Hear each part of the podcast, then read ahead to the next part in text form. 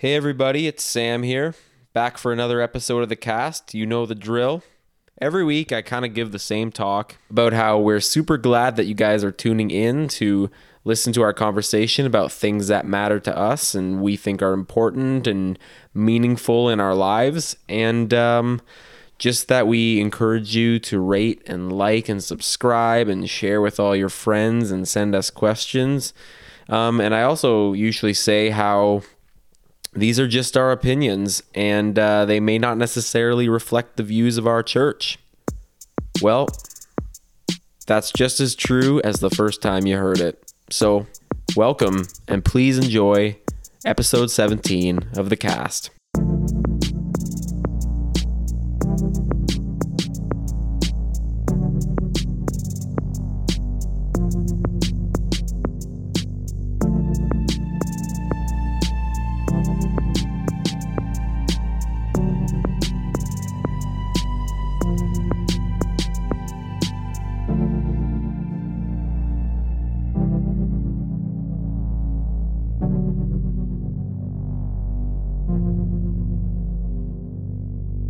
The, the reason we love having you on the cast Mm-hmm. is because, well, the last three episodes, honestly, were pretty bleak.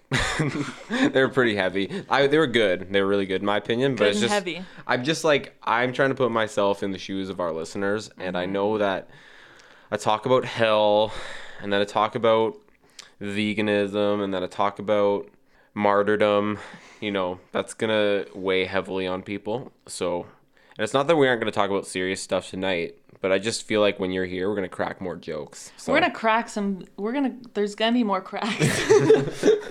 it's just going to be a better time for everybody all Just around. overall. Wow. Okay. Yeah, Leah, I also wanted to really encourage you tonight. Um. I think just encouraging people is a wonderful thing that Christians can do. And Mm-hmm. I specifically wanted to encourage you on just the way you've been leading worship at morning prayer.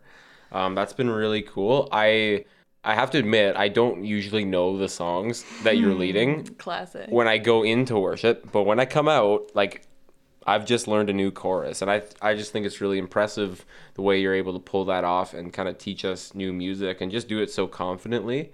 Um, even if like people aren't singing along at first, by the end of it, you kind of know they're going to be singing. So, um, I just think that's a really innovative approach to worship in a setting where we don't have hymnals or we don't have uh, a screen with lyrics on it. Yeah. Wow. Thank you. You're That's welcome. Very kind. Um, Are you very intentional about which songs you pick, like as far as like how easy they are to learn? yeah. That's the thing about morning prayer. The difficulty. I would say that's probably the most difficult space to lead worship because it's just you and it's just a guitar. So if you make a mistake, it is quite evident. There's no band to cover that up or hide anything. Yeah, I, I feel like people like also give you a lot of grace in that setting though, just because it is so like um just kind of loose, like um acoustic, raw, like it's not um and we are, you know, it really is about it's not going to sound uh, very full unless we all participate kind of. Yes. So which is why on all of yeah. us. It's difficult that yeah, that's the struggle because the songs I do try and pick songs um that I if I know we haven't done them on a Sunday morning, they're going to be repetitive.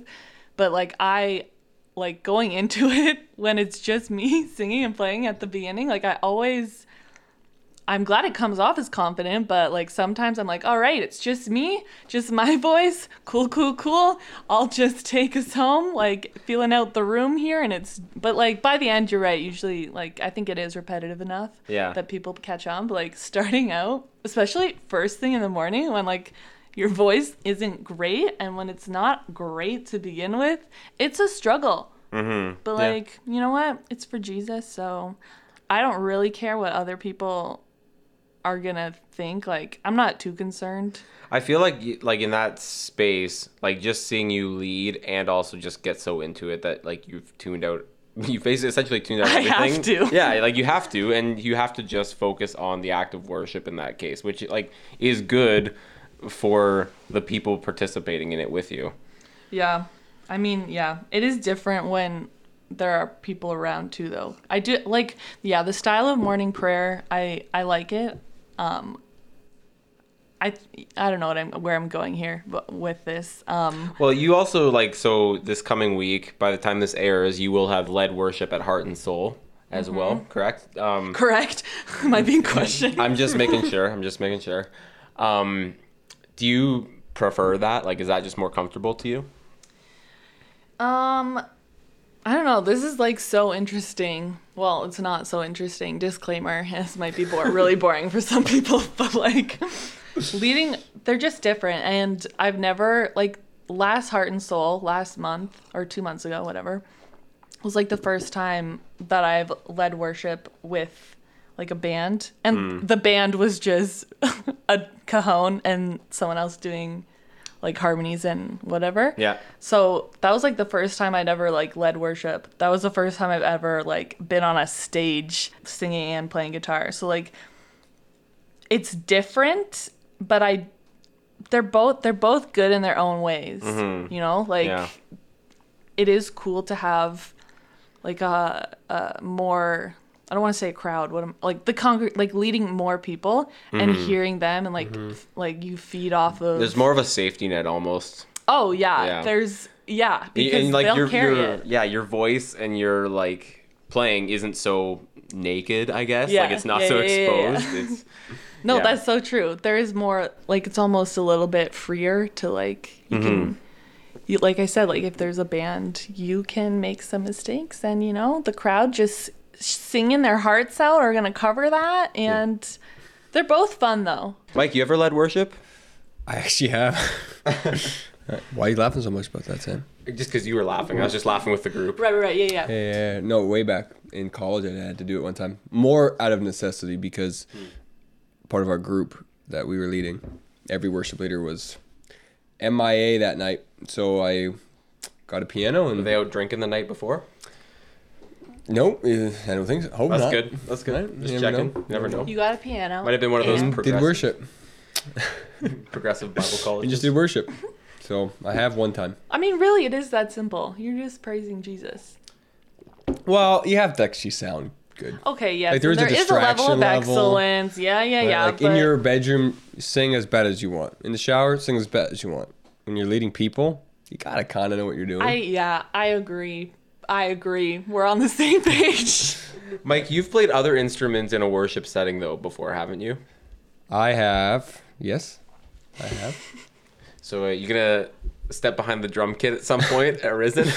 Um, I Can you at imagine C3. if you oh if you like if it was just you with the guitar and then you just stayed on stage and preached and then you just stayed on stage and like prayed for people after and it was just you. Can you imagine? Like Like wow. a one man worship, One-man Yeah, yeah. like worship band. preaching everything. Doing people who do that, one-man I don't think service. that it would be beneficial in our context. Actually, isn't it like a very old school, like Pentecostal thing for the pastor to be like leading worship and like singing the songs? I, would, like, throughout I don't know if that's necessarily Pentecostal as much as it's just sort of like smaller church necessity, right? Like I know a lot of like, Mm, the especially bare church planters will try to like have to do it all kind of thing. So whether, whether they're good at it or not, they'll just jump Actually, in. technically, on some level, the priest in the Catholic Church has to lead worship. They have to kind of like start the chants, and people will uh, go along with them. Some priests really do not have good voices for that. They kind of No. just phone it in, and then others are like angelic the way they sound. I Sure, I've never, say I've yeah, ever- yeah. can't experience I've that. never- You, you guys need to at it. least try going to a liturgical service. I won't necessarily say Cath- Catholic mass, but like a liturgical service. And Done some that's- weddings Okay. because of Emily's business in the past. It's just good for having a bigger bigger perspective on modes of doing church. I'm just putting that out there. Yeah. And that's not a critique of the way we do church. I just think it's healthy to just know what else is out there too. Hundo P. Don't.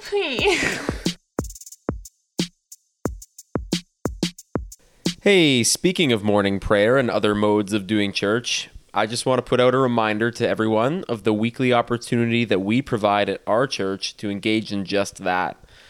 So it's Wednesday at 6:30 at Stanley Park Community Church, and you heard Leah talk a bit about leading worship, and that's a big part of it.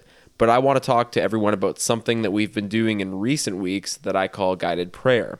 So you might have heard of guided meditation. Some of you have maybe even attended a yoga class or two. Hey, I've done it too. But this is a lot better than that because you're connecting with God. And we do provide this opportunity to just pray, meditate, and connect with Him in maybe a bit of a different way than you normally do. I can speak personally that I had an incredible time in guided prayer, um, just really powerful time at a church conference last year. And I do really believe strongly that being led through prayer can make you examine and bring before God some of those struggles um, and areas of your life that you may forget about. Sometimes we just need these reminders to lay our stuff down before God. So I hope you'll take advantage, get into the spiritual disciplines, and come out early on Wednesdays.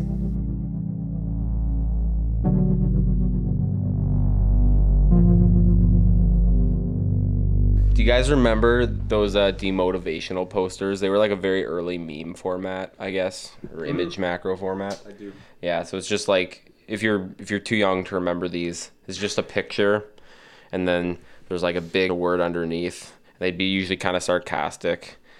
So anyway, there's this one that I'm looking at right now, and it's someone with a tattoo of Leviticus 18:22. So it says tattoo of Leviticus 18:22 condemning homosexuality, $200. Not knowing that Leviticus 19:28 condemns tattoos, priceless.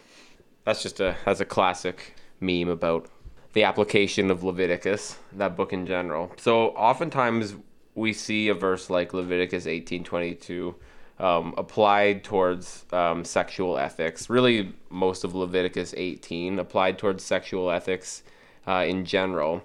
And while I do think that the Bible teaches on sexual ethics, certainly, my understanding of Leviticus has been that you don't you don't use it to make doctrine in the new covenant. But I don't know if I'm taking it too far there, Mike. Because there are other view there are other verses in the Bible where you know Jesus specifically mentions sexual morality. Uh, Paul mentions sexual morality, but then people always find ways to cite Leviticus as you know, it's particularly Leviticus 18 because it's maybe the most clear verse in the entire Bible about homosexuality. But is it really like if you're gonna ignore the one about tattoos, um, can you just ignore Leviticus 18 as well? Can you ignore all of Leviticus? How do we consistently apply Leviticus to our lives? You don't consistently apply it. Essentially, right? So Leviticus is a book of law, right? Giving um, just an outworking of the Ten Commandments into, the people of Israel. So often what gets clarified in theology is that there are different components to the law that were given, kind of like civil or national laws to govern Israel as a people, uh, ceremonial, ritual laws to govern them in their relationship to God, and then moral laws which govern govern morality and how we fit those together. And then that's where people again tend to argue that in the new covenant, the moral laws, um, the essence of, say, the Ten Commandments, Jesus, we talked about this in our series, reduces them, not reduces them, but but you know, really um, focuses the attention down to loving God and loving people. Kind of how the first four and the last six kind of relate to one to one another, um, and those would apply. And so when it comes to some of the Levitical system around the temple sacrifice. Uh, purity laws, cleanliness laws, we would argue that yes, in the new covenant, those were um, fulfilled fully in Jesus, um, and so that allows us to um, read back and, and having to make tough.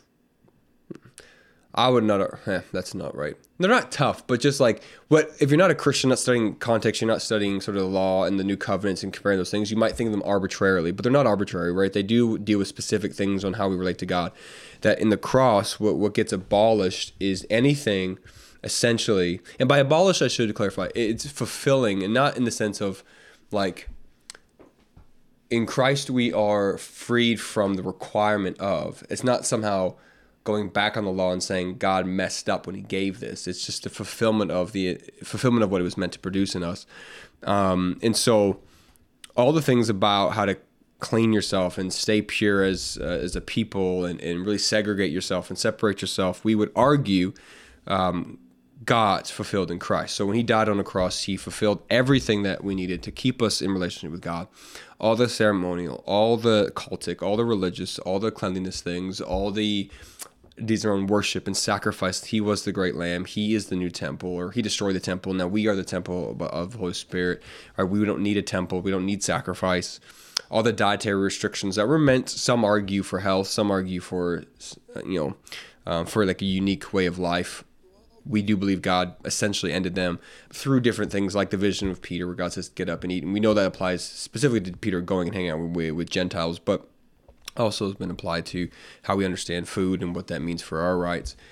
And and then you get and then what happens is then you need to dig into what were these laws um, trying to either prohibit, right, or prescribe. And so that's where like you get a law like you know the the the tattoos, and it's like, you know, if you actually dig into it, right, the argument for just general no writing on the body, what we would call a tattoo, is not really implied there. Um, because right, we know it's connected to this sort of um, non-Israelite Canaanite sort of ritual for remembering the dead and other things like that uh, that were cultic in nature. And so, uh, when he's saying do don't do this, don't tattoo your body, mark your body for the dead. It's it's a prohibition against a certain kind of religious and someone probably would argue occult practice that is not um, in keeping with the worship of Yahweh. And so, you know, when you get more into the nuance of what the law is meant to do, like even the one that says you know you can't boil, um, uh, like a baby goat in its mother's milk. It's like, like why right but the mm-hmm. idea of purity and the and the idea of like the the stages of life and how it's kind of morbid to like it's like a, it, it feels it's it's it's against um, order and and sort of natural th- natural course of things to do an activity like that. It seems sort of just random to us. Yeah, but, and and so definitely random, but it's like the more I think about that, that is pretty messed right. Up. Like yeah. and so it's just, it's just so it's putting together the ideas of life and in in purity, but um, and not in the way for us in Christ that keeps us out of God. So again, it's speaking back to creational order. You could argue uh, what promotes life, um, and and so that's where you have to. You can't just quote Leviticus for anything. You have to know what the purpose of the law was, why it was given, and then with the New Testament, right? We do have the uh, idea that whatever Paul um, and his theology, you know. Um, worked out under the inspiration of the Spirit, and whatever Jesus declares, right, we do uphold still. And so, you know, we would argue that some of these Levitical laws, which speak to a principle of, you know, say sexual ethics or purity of heart or whatever, because uh, even Jesus quotes Leviticus when he says essentially love your neighbor yourself, right? Like it's from Leviticus that we get that out, or love the Lord the God with their heart, mind, soul, strength, that it's out of the law. Um, and so it's it's it's understanding how that those get ratified in the new covenant. And so it's not like we throw it all out because actually it speaks to bigger principles like you know um, even the way that that laws get applied. And so you know, for example, when in the law, and this is bigger than just Leviticus, but in the law and the Pentateuch, like Exodus, Numbers, all of them together, right? You get someone uh, saying, you know, that there's these certain capital pro- crimes, right? Certain things that that would elicit um, like a death penalty within the nation of Israel, right? Like you have to understand what is going on there. It's not just you know some random things. Well, why does adultery mean death versus you know you know killing an ox or something like like there there, there are reasons and systems that God we believe God put in place. And to be fair, um, there are some laws that we don't understand mm. why they are what they are. Like this is something that Christians don't often talk about enough. Is I remember doing a, a, like a reading through Leviticus for like you know Bible in a year and all that stuff, and people always argue or joke it's the hardest part of the Bible. But when you put in this context of God trying to create a space on earth pre Jesus where humans and God could live in purity together, like it is actually a beautiful picture of God's desire to be with us. In doing that, when you study it, there's some laws. I remember like the commentator literally just said, we really don't know why this is there. We can't really give any reason. So within this certain context, we think it could be this kind of purity law, right? It's like I think sometimes we have to hold that loosely. Just say, you know, for us, we do believe we have the Bible that God wants us to have, but it doesn't mean we fully understand every single part of it um, all the time with the same level of clarity as our essential doctrines, you know, of our faith. And so, even within that, there are there are, there's ways of you know understanding how these systems fit together. So, to answer the question in brief, it'd be like, well, number one, if you're using Leviticus to not have tattoos, then you're misapplying it anyway. Uh, but things that have been ratified in Jesus, certain ethics, we would take not not strengthened necessarily through Leviticus, but just as a continued pattern of, of God's moral ethic. So this is where it gets tricky then. So I'm not under the law that I can't go get a tattoo necessarily, but it feels like my conscience should be bothering me in the decision to go get one then if if I'm going to take Leviticus then like as God's kind of ideas about purity um, on earth. That is Well, this is so this gets a bigger conversation around like, you know, there are some Christians that would be called like what what what was their name? Like Torah observant Christians and things like that that like love the Messiah Jesus but like follow the law completely, mm. which we would argue Galatians and Colossians kind of speak directly against. But whatever, right? And they would have that same argument, right? If God set up all this stuff up in the old covenant, why would we not keep it? And it's and to me that is a misunderstanding of what Jesus came to do to fulfill the hopes, promises, and ultimately not read the book of Hebrews, that he is the better version of all of it. And so, Right, yeah. again, figuring out what does purity actually mean. Like when you think of purity, we often think of, you know, like this kind of moral standing of, of um, you know, cleanliness and things like that. Where really, um, purity laws in the Old Testament um, were much more complex and simple. I know it sounds Right. weird, but some of them li- literally dealt with hygiene. That like we should just take care of the body and make sure that we're clean. Mm-hmm. Some of them dealt with kind of like the internal purity and like our hearts and whatnot. But it actually was very external. That's what people don't often understand is it was it was a very external thing because it was an image of what was meant to actually be produced in us. This is sort of kind of why God God will say different times like, you know, I want your heart circumcised. Obviously, it's a metaphor. That's a tattoo. Right, that's right. Um, because he's saying that there's this deeper thing that, yeah, you're following all these laws, but you're missing the point, right? And that's where we talk about Jesus saying, like, you know, if you if you follow God, if you love God and love people, all the law hangs on these things. That there is a deeper thing, and so I think we have to understand that when we talk about purity, and our modern, I would argue, even new covenant understanding of purity, it tends to focus so much on the inward, where in the where the in the old covenant in the, the law, a lot of it was external, visible signs of a covenant people, um, which we Right. don't have any longer. And now we have the fruits of the spirit. fruits of the spirit sure right but i just mean like it, it's just it's a, it's a different way that we relate to it so i do think there should be in us a kind of consistent moral ethic but again you have to argue that out through what was cultic what was civil and what was moral right so like what are the things that were situationally wrong right? Because we do believe in applied truth right? We do believe in objective truth and but not relative truth in that sense. But there is like um, situational ethics in the sense of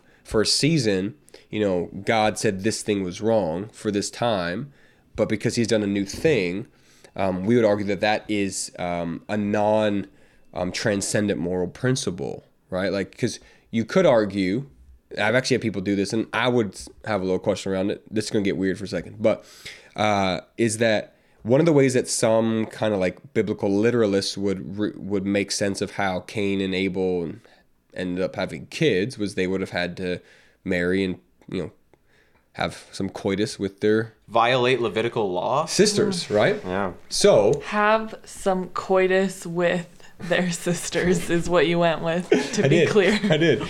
Um, No one is to approach any close relative to have sexual relations. I am the Lord. Yes. So that was given after this happened, right? So p- people have argued that before the law was given and made evidently clear that incest was wrong, um, which we would continue to this day, that there was a season of life where it was permitted for certain purposes, so that you couldn't argue that incest is absolutely in every single case wrong, but now that we've been given revelation that it is.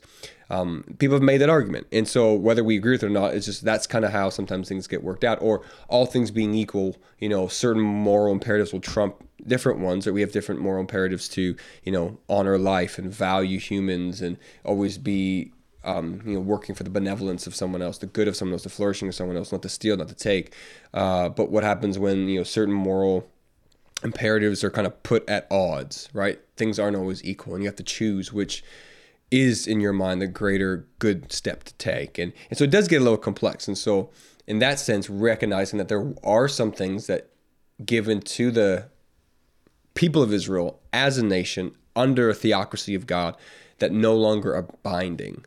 Um, and that's where it, it can get complex. But we would argue that when Jesus, so and that's why again, this gets back to how you read your Bible, right? That's why we um, see the Bible as a full story from Genesis to Revelation, what God set up and what God's going to accomplish. Now that's the narrative that frames everything. What Jesus did to bring some of those themes together, and so there are things that were given before the specific law covenant relationship between Israel and God as a specific expression of God's redemptive work that would be still binding on we would argue on all people um, but then what Jesus makes explicit, you know, the values that he espouses, the things that we would argue Paul, inspired by the Spirit, creates for us, gives us the framework for, right? And then there's the application of those things, which which are complex, and Christians can charitably disagree, but it's still, it still says that maybe there, are, maybe there should be some more sensitivities around just completely dismissing everything in the Old Testament mm. that sometimes we, we like doing, but um, I don't think there should be some inherent like uh, disgust or like you said, sort of like questioning within me um, because of what the Bible says about like a tattoo. That's to me that's yeah. a cultural misreading, and so you might have that. And if your conscience says that, Paul does say like then don't do it, mm-hmm. right? Because it would be kind of sin for you, uh, but not because it's it's morally you know transcended, just because you would stumble over that. Sure. Yeah, I think all of this just speaks to like the necessity of reading the Bible as a complete story in that way rather than doing what Christians like to do and pull out individual verses and put them on signs when we go and protest or put them on uh, even home decorations. So how about this one? Jeremiah 29 11. For know the plans I have for you, declares the Lord plans to prosper you and not to harm you, plans to give you hope and a future. That's what we Low love. Fruits, yeah, we love fruit. to put that on our home decorations and on our Hallmark cards and things like that. Mm-hmm, we do. And it's another one where it, when I actually went back and like read all the verses around it, it's like th- this is not about me. Well, so there is general principles we learn from scripture and then specific applications, right? So being able to say that God has a plan for his people is a legitimate principle we can pull from that scripture. Sure. 100% right? The immediate context is under 70 years of slavery. Yeah. And all those people he's talking to actually are all going to be dead by the time it comes to pass. So, you know, there's that. Um, I just think it's a misappropriation of certain promise. And then you get into the question, though, of like, why do Christians love like holding on to old covenant promises when we believe that Jesus was the fulfillment of all of them? Because I don't know right? if we do believe that sometimes. I think yeah, I would argue that we don't always, but like especially like again, that's why one of my favorite books is Hebrews because he's like he's better than everything, right? Anything you think the old covenant could bring you, he's better. That's not the old. It's and, and actually Hebrews goes on to say that you know that essentially it's obsolete. They were shadows, right? And so it's not to say that they were wrong or bad. It's just they're not the full revelation. And so that's why I do think there's this tension where we like because and this is going to expose a deeper issue, but because the Old Testament covenant promises tended to be very earthly, mm, right? That yeah. the blessings and the prosperity would be signs of this, and that God, that, they, that Jerusalem would be this place where all the nations come, and the wealth of the nations, and everything like that. And, and those images and those pictures were very uh, earthy and grounded and very in this life. Um, and that when we think Jesus fulfills them, he gives us what would be a sort of a new covenant interpretation of those things uh, meaning that that he is ultimately going to be the wealth of the nations, that he is uh, the revelation of, of God's blessing, that he is all these things. And the thing about it is that, you know, sometimes I would much rather believe that God is just going to give me some money.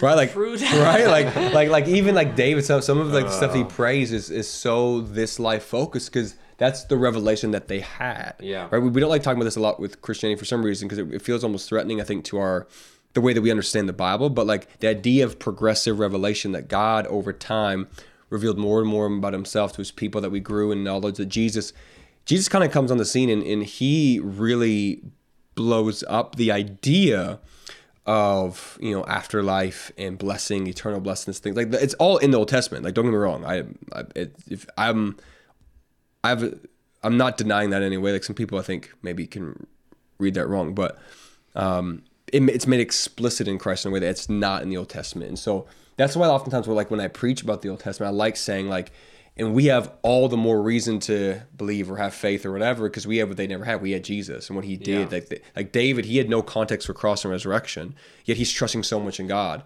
Yeah. Right for earthly blessing. When I'm like, no, I have the cross, the resurrection, the empty tomb.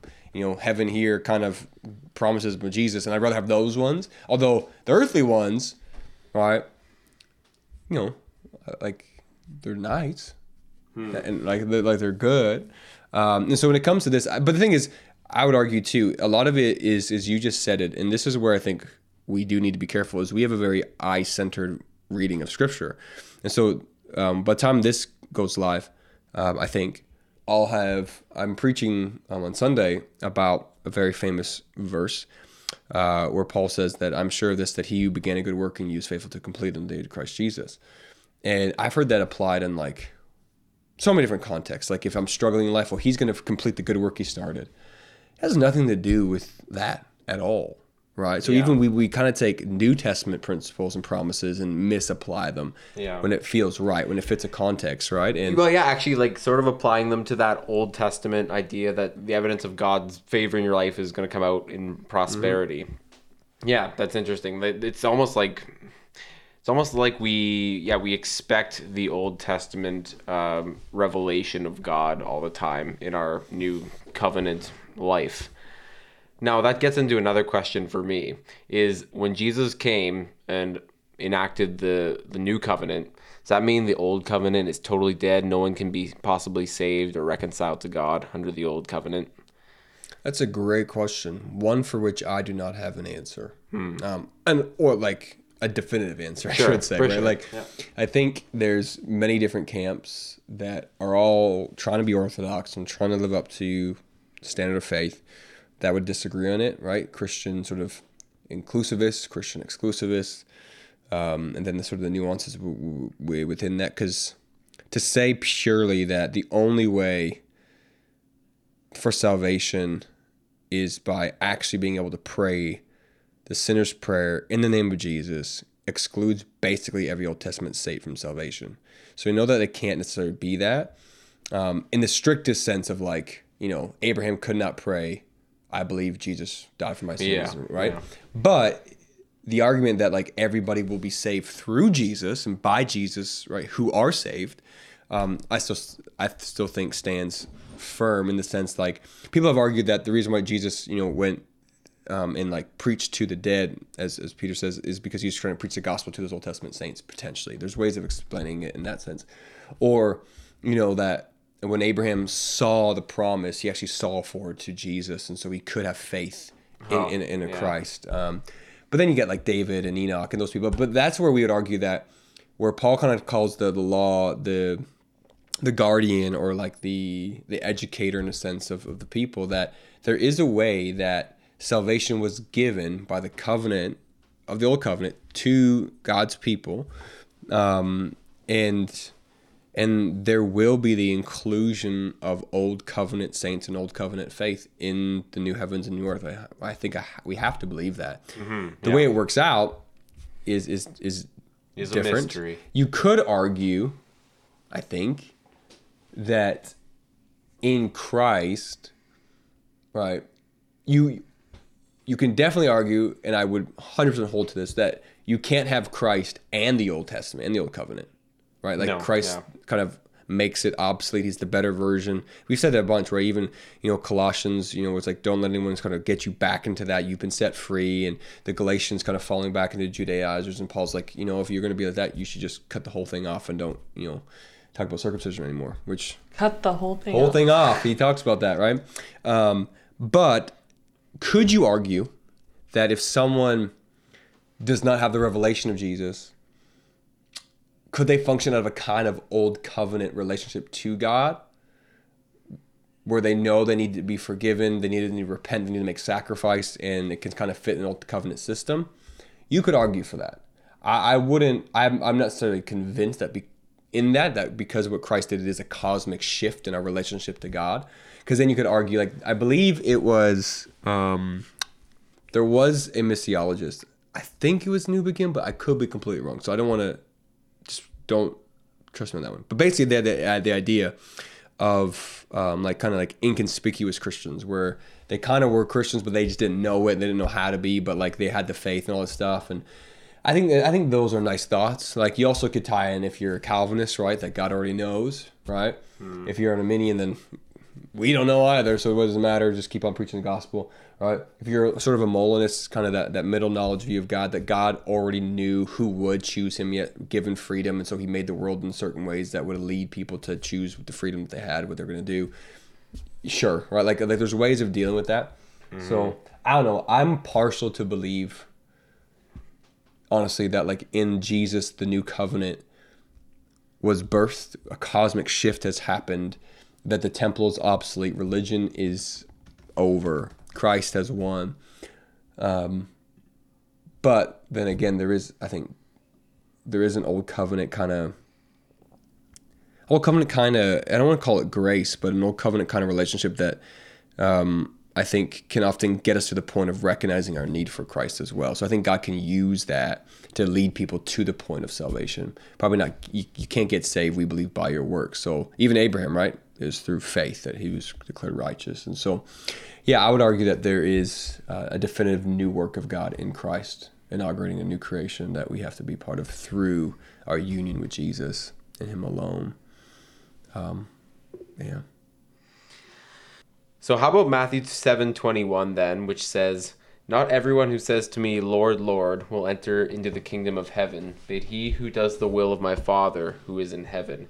Um, so this is maybe getting back too much into sort of what we talked about last time, but it sort of touches on what you kind of talked about. I don't know the idea of like assurance of salvation, a little bit there, and even the second half of that at face value reads like he who does the will of my father who is in heaven so is that works righteousness No. Cool, cool, cool, cool. All right, next question. Um, well, first of all, like, again, um, that's what Matthew you said seven, matthew 7 yeah right? In the context of uh, Sermon on the Mount, Jesus dealing with sort of a new way of the kingdom, dealing with you know the culture of Pharisees, dealing with the culture of like um, people's kind of essentially using the Lord's name in vain, right? Attributing to God works that they've done, right? And and what is the will of God? Like you could argue that that is ultimately the redemptive plan of salvation in Christ. Yeah. Right? Like even John says that like and what is eternal life that you know God and know that he sent Jesus.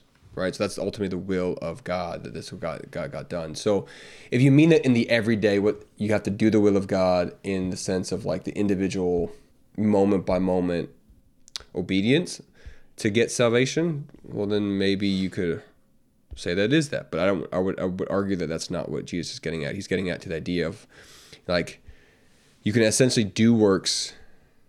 Well, because what, what he is saying is, if you actually read the full Yeah. thing, right? He's like, you can prophesy in my name, you can heal in my, you can do, you can do miracles in my name, right?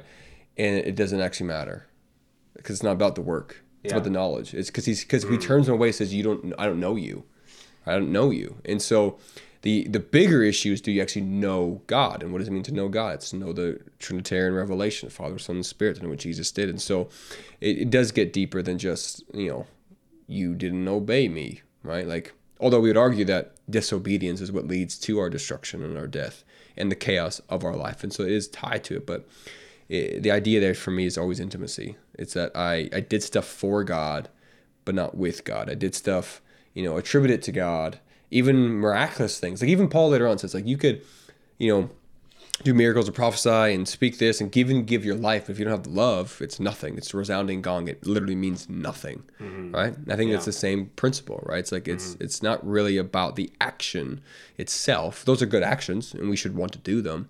But the underlying heart motivation, what is the, where has the love been evidenced in my life? What's the motivation for these actions? How am I going about them? And I think in this case, you have a lot of, you know, Pharisees and religious people saying like, look how much I'm doing for the Lord. And he's like, mm, don't know you, right? So it's actually to me, it's a huge, scary indictment on really modern Christianity, right? Like how many of us just sort of do stuff religiously, ritualistically, without really even thinking deeply about what we're doing. Yeah. And just say it's for the Lord. Like, and we, and we often use that to justify so much of our crap too, right? It's like it's just for the Lord. It's like, hmm. Or you just like justifying your own selfishness a lot of times. It's for the Lord, though. It's for the Lord, right? It's like I'm, I'm gonna, I'm gonna go to Africa for the Lord. Mm. You just want to be like Toto, am I right? Hey! Yeah. I feel like the the whole theme of what we've just been talking about has been sort of a bit about uh, taking scripture out of context, nitpicking verses, just reading the Bible improperly. Um, not that this is totally in that vein, but I just think this is a, a humorous anecdote. So, one time uh, I was over at my grandma's house, and she is doing her daily devotional, and she's like, "All right, let's see what." Uh, Let's see what the Lord has for us today. So she reads this. While they were enjoying themselves, behold, the men of the city, the perverse lot, surrounded the house, pounding on the door. And they said to the old man, the owner of the house, Bring out the man who came to your house so that we may have sex with him. So the man, the owner of the house, went out to them and said to them, No, my brothers, do not act wickedly, since this man has come into my house. Do not do this disgraceful thing. Here is my virgin daughter and his concubine. Please let me bring them out, do violence to them, and do to them whatever you please. Do not do this disgraceful thing to this man. But the men were not willing to listen to him, and the man seized his concubine and brought her out to them. And they had intercourse with her, and they abused her all night until the morning. Then they let her go at the approach of dawn. And the women and the woman came as the morning appeared, and she fell at the entrance of the man's house where her master was until daylight. In the morning her master got up, and he opened the doors of the house, and went out to go on his journey, and behold, his concubine was falling at the entrance of the house, with her hand on the threshold. And he said to her, Get up, let us go. But there was no answer. So he would put her on the donkey, and the man got up and went to his place. When he entered his house, he took a knife, and he grasped his concubine, and cut her into twelve pieces, and he sent her throughout the whole territory of Israel. All who saw it said, Nothing like this has ever been since the Israelites went up from the land of Egypt until this day. Take note of it, consider it, and speak up. And then she concluded by saying, Well, that wasn't very pleasant. Uh, just so we know, because I don't know who's listening, um, one of the ways you actually read the Bible um, is called the art of reticence, understanding that the moral of the story is not always given explicitly, but the implication and the understanding is that you're reading it through the lens of the law, knowing what God wants ultimately, and how this is actually, just so we know, a picture of how depraved the nation had become. This is in Judges where they're struggling for leadership. They're sort of rebelling against God, and um, there's this often line, you know, they're doing the right in their own eyes and not really following the will of God, and all this different stuff. And so this is not like, hey, we're going to recount a story that's going to be, you know, used to justify the de- the guy's actions for offering his daughter. No, it's actually to show how depraved the nation had actually become, and that this is not a good thing, bad thing. Do not offer your daughter to a group of raging men, um, and then cut up a concubine after and send her around. That's inappropriate and bad. We should make that a t shirt. Do not do this. do not. that would be a hot seller on Redbubble, let me tell you. What's Redbubble? It's just like a custom t shirt website. You Or would you can get that. t- that's where I got all these stickers on my laptop from. Ooh, very cool. Yeah. Very cool laptop stickers. Redbubble. There it What do your laptop stickers say about you? What image are you trying to? I don't know. We got Jesus. Dante, a, a scene from the Garden of Earthly Delights, and then a Risen City sticker. I. I just like art and Jesus. Yeah, I can see that. Leah, quick question for you. Yeah. A couple weeks ago, actually like a month ago now, we talked about being a Proverbs 31 woman. Mm. I just wanted an update on that. Have you started making linen garments and selling them and delivering sashes to the merchants? I'd like to plug my Etsy for uh, linen garments that I make. Is that true? It may have not be. It may. It's not. That's a lie. Well, you need to go repent, Repent. of that. Yeah. Should I do that now or? Yeah. Uh, no, you can do that on your own time. Okay. But do we'll I have pray your permission? you.